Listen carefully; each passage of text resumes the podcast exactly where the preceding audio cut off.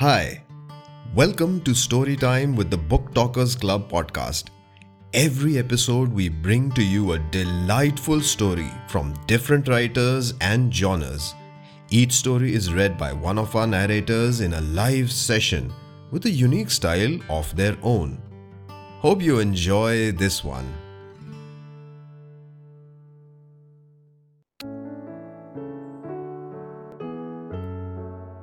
Trouble with Time We don't have much crime on Mars, said Detective Inspector Rawlings a little sadly. In fact, that's the chief reason I'm going back to the yard. If I stayed here much longer, I'd get completely out of practice. We were sitting in the main observation lounge of the Phobos spaceport, looking out across the jagged, sun drenched crags of the tiny moon.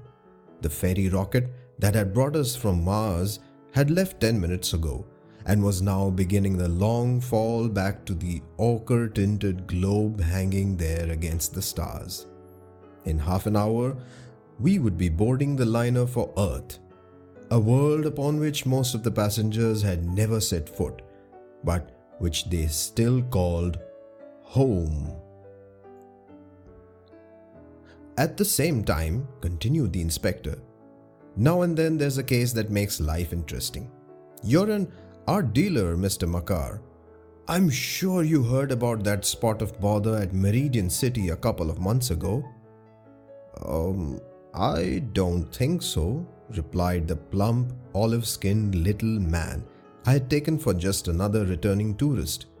Presumably, the inspector had already checked through the passenger list. I wondered how much he knew about me and tried to reassure myself that my conscience was, well, reasonably clear. After all, everybody took something out through Martian customs. It's been rather well hushed up, said the inspector. But you can't keep these things quiet for long. Anyway, a jewel thief from Earth tried to steal Meridian Museum's greatest treasure the siren goddess. But that's absurd, I objected. It's priceless, of course, but it's only a lump of sandstone. You couldn't sell it to anyone. You might just as well steal the Mona Lisa. The inspector grinned, rather mirthlessly. That's happened once, he said. Maybe the motive was the same, there are collectors who would give a fortune for such an object, even if they could only look at it themselves. Don't you agree, Mr. Makar? That's perfectly true. In my business, you meet all sorts of crazy people. Well, this chappie, name's uh, Danny Weaver had been well paid by one of them, and if it hadn't been for a piece of fantastically bad luck, he might have brought it off. The spaceport PA system apologized for a further slight delay owing to final few checks and asked a number of passengers to report to information. While we were waiting for the announcement to finish, I recalled what little I knew about the siren goddess. Though I had never seen the original, like most other departing tourists, I had a replica in my bag. It bore the certificate of the Mars Bureau of Antiquities, guaranteeing that this full scale reproduction is an exact copy of the so called Siren Goddess, discovered in the Mare Sirenium by the third expedition AD 2012, AM 23. It's quite a tiny thing to have caused so much controversy. Only 8 or 9 inches high. You wouldn't think at it twice if you saw it in a museum on Earth. The head of a young woman with slightly oriental features, elongated earlobes, hair curled in tight ringlets close to the scalp, lips half parted in an expression of pleasure or surprise. That's all. but it's an enigma so baffling that it's inspired a hundred religious sects and driven quite a few archaeologists round the bend. For a perfectly human head has no right whatsoever to be found on Mars, whose only intelligent inhabitants were crustaceans, educated lobsters, as the newspapers are fond of calling them. The Aboriginal Martians never came near to achieving spaceflight, and in any event, their civilization died before men existed on Earth. No wonder the goddess is the solar system's number one mystery. I don't suppose we'll find the answer in my lifetime, if we ever do. Danny's plan was beautifully simple, continued the inspector. You know how absolutely dead a Martian city gets on Sunday when everything closes down and the and the colonists stay home to watch the TV from Earth. Danny was counting on this when he checked into the hotel in Meridian West late Friday afternoon. He'd have Saturday for reconnoitering the museum and undisturbed Sunday for the job itself. And on Monday morning, he'd just be another tourist leaving town. Early Saturday, he strolled through the little park and crossed over into Meridian East, where the museum stands. In case you don't know, the city gets its name because it's exactly on longitude 180 degrees. There's a big stone slab in the park with the prime meridian engraved on it, so that visitors can get themselves photographs standing in two hemispheres at once. Amazing what simple things amuse some people. Danny spent the day going over the museum, exactly like any other tourist determined to get his money's worth. But at closing time, he didn't leave. He'd holed up in one of the galleries not open to the public, where the museum had been arranging a late canal period reconstruction, but had run out of money before the job could be finished. He stayed there until about midnight, just in case there were any enthusiastic researchers still in the building. Then he emerged and got to work. Just a minute, I interrupted. What about the night watchman? The inspector laughed. My dear chap, they don't have such luxuries on Mars. There weren't even any alarms, for who could bother to steal lumps of stone? True, the goddess was sealed up neatly in a strong glass and metal cabinet, just in case some souvenir hunter took a fancy to her. But even if she was stolen, there was nowhere the thief could hide. And of course, all outgoing traffic would be searched as soon as the statue was missed. That was true enough. I'd been thinking in terms of Earth, forgetting that every city on Mars is a closed little world of its own beneath the force field that protects us from the freezing near vacuum. Beyond those electronic shields is the utterly hostile emptiness of the Martian outback, where a man will die in seconds without protection. That makes law enforcement very easy. No wonder there's so little crime on Mars. Danny had a beautiful set of tools, as specialized as a watchmaker's. The main item was a micro saw no bigger than a soldering iron. It had a wafer thin blade driven at a million cycles a second by an ultrasonic power pack. It would go through glass or metal like butter and left a cut only about as thick as a hair.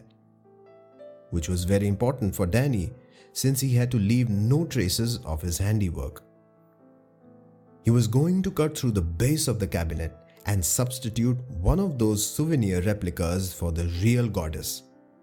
It might be a couple of years before some inquisitive expert discovered the awful truth. Long before then, the original would have traveled back to Earth, perfectly disguised as a copy of itself, with a genuine certificate of authenticity. Pretty neat, eh? It must have been a weird business working in that darkened gallery with all those million year old carvings and unexplainable artifacts around him. A museum on Earth is bad enough at night, but at least it's, well, human. And Gallery 3, which houses the goddess, is particularly unsettling. It's full of bas reliefs showing quite incredible animals fighting each other. They look rather like giant beetles, and most paleontologists flatly deny that they could have ever existed. But imaginary or not, they belonged to this world, and they didn't disturb Danny as much as the goddess, staring at him across the ages and defying him to explain her presence here. She gave him the creeps. How do I know? He told me. Danny set to work on that cabinet as carefully as any diamond cutter preparing to cleave a gem. It took most of the night to slice out the trapdoor, and it was nearly dawn when he relaxed and put down the saw. There was still a lot of work to do, but the hardest part was over. Putting the replica into the case, checking its appearance against the photos he had thoughtfully brought with him, and covering up his traces might take most of Sunday, but that didn't worry him in the least. He had another 24 hours and would positively welcome Monday's first visitors so that he could mingle with them and make his inconspicuous exit.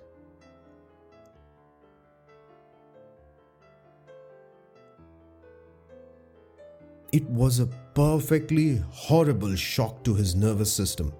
Therefore, when the main doors were noisily unbarred at 8:30 and the museum staff, all six of them started to open up for the day. Danny bolted for the emergency exit, leaving everything behind tools, goddesses, the lot.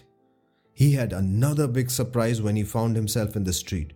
It should have been completely deserted at this time of the day, with everyone at home reading the Sunday papers. But here were the citizens of Meridian East, as large as life, heading for plant or office or what was possibly a normal working day. By the time poor Danny got back to his hotel, we were waiting for him. We couldn't claim much credit for deducing that only a visitor from Earth, and a very recent one at that, could have overlooked Meridian City's chief claim to fame.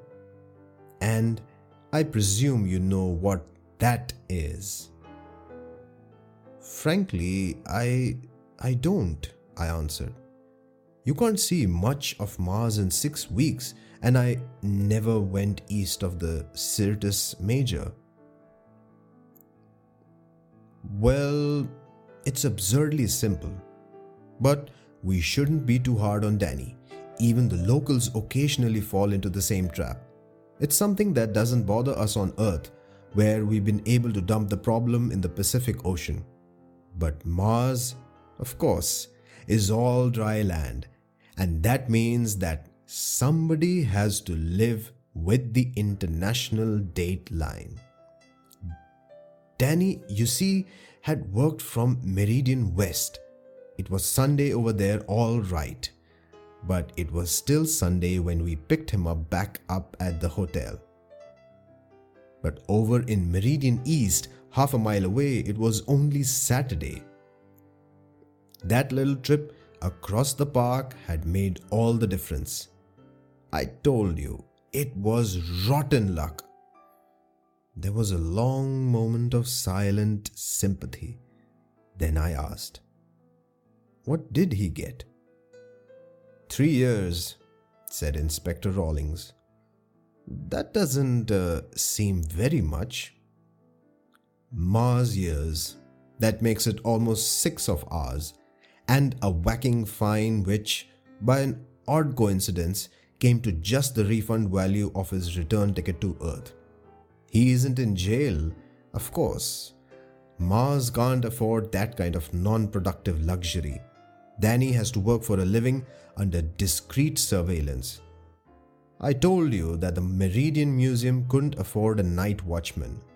Well, it has one now. Guess who? All passengers prepare to board in 10 minutes. Please collect your hand baggage, ordered the loudspeakers. As we started to move toward the airlock, I couldn't help but asking one more question. What about the people who put Danny up to it? There must have been a lot of money behind him. Did you get them? Not yet.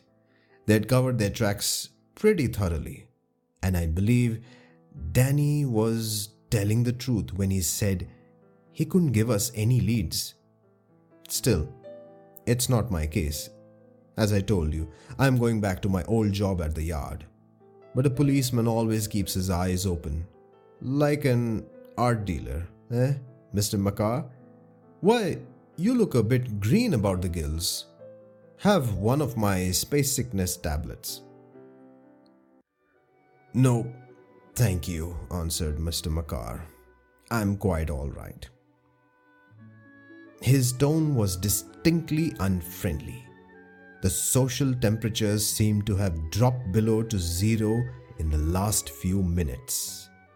I looked at Mr. Makar and I looked at the inspector.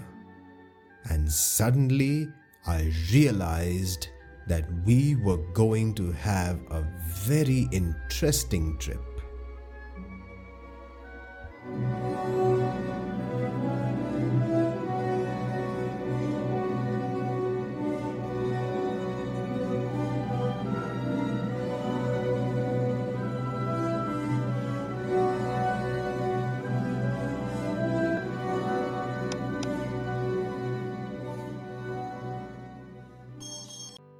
Thank you for listening.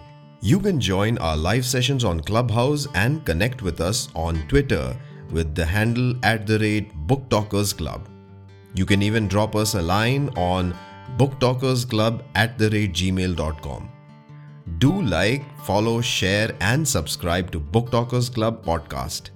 See you around soon for another episode. Have a great day.